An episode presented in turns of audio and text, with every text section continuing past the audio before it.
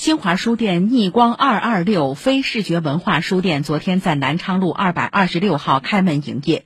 这是新华传媒与市残联黄浦区瑞金二路街道联合推出的上海第一家残疾人友好书店。书店设计师郭卫介绍，任何人都可能在特定情况下遇到障碍。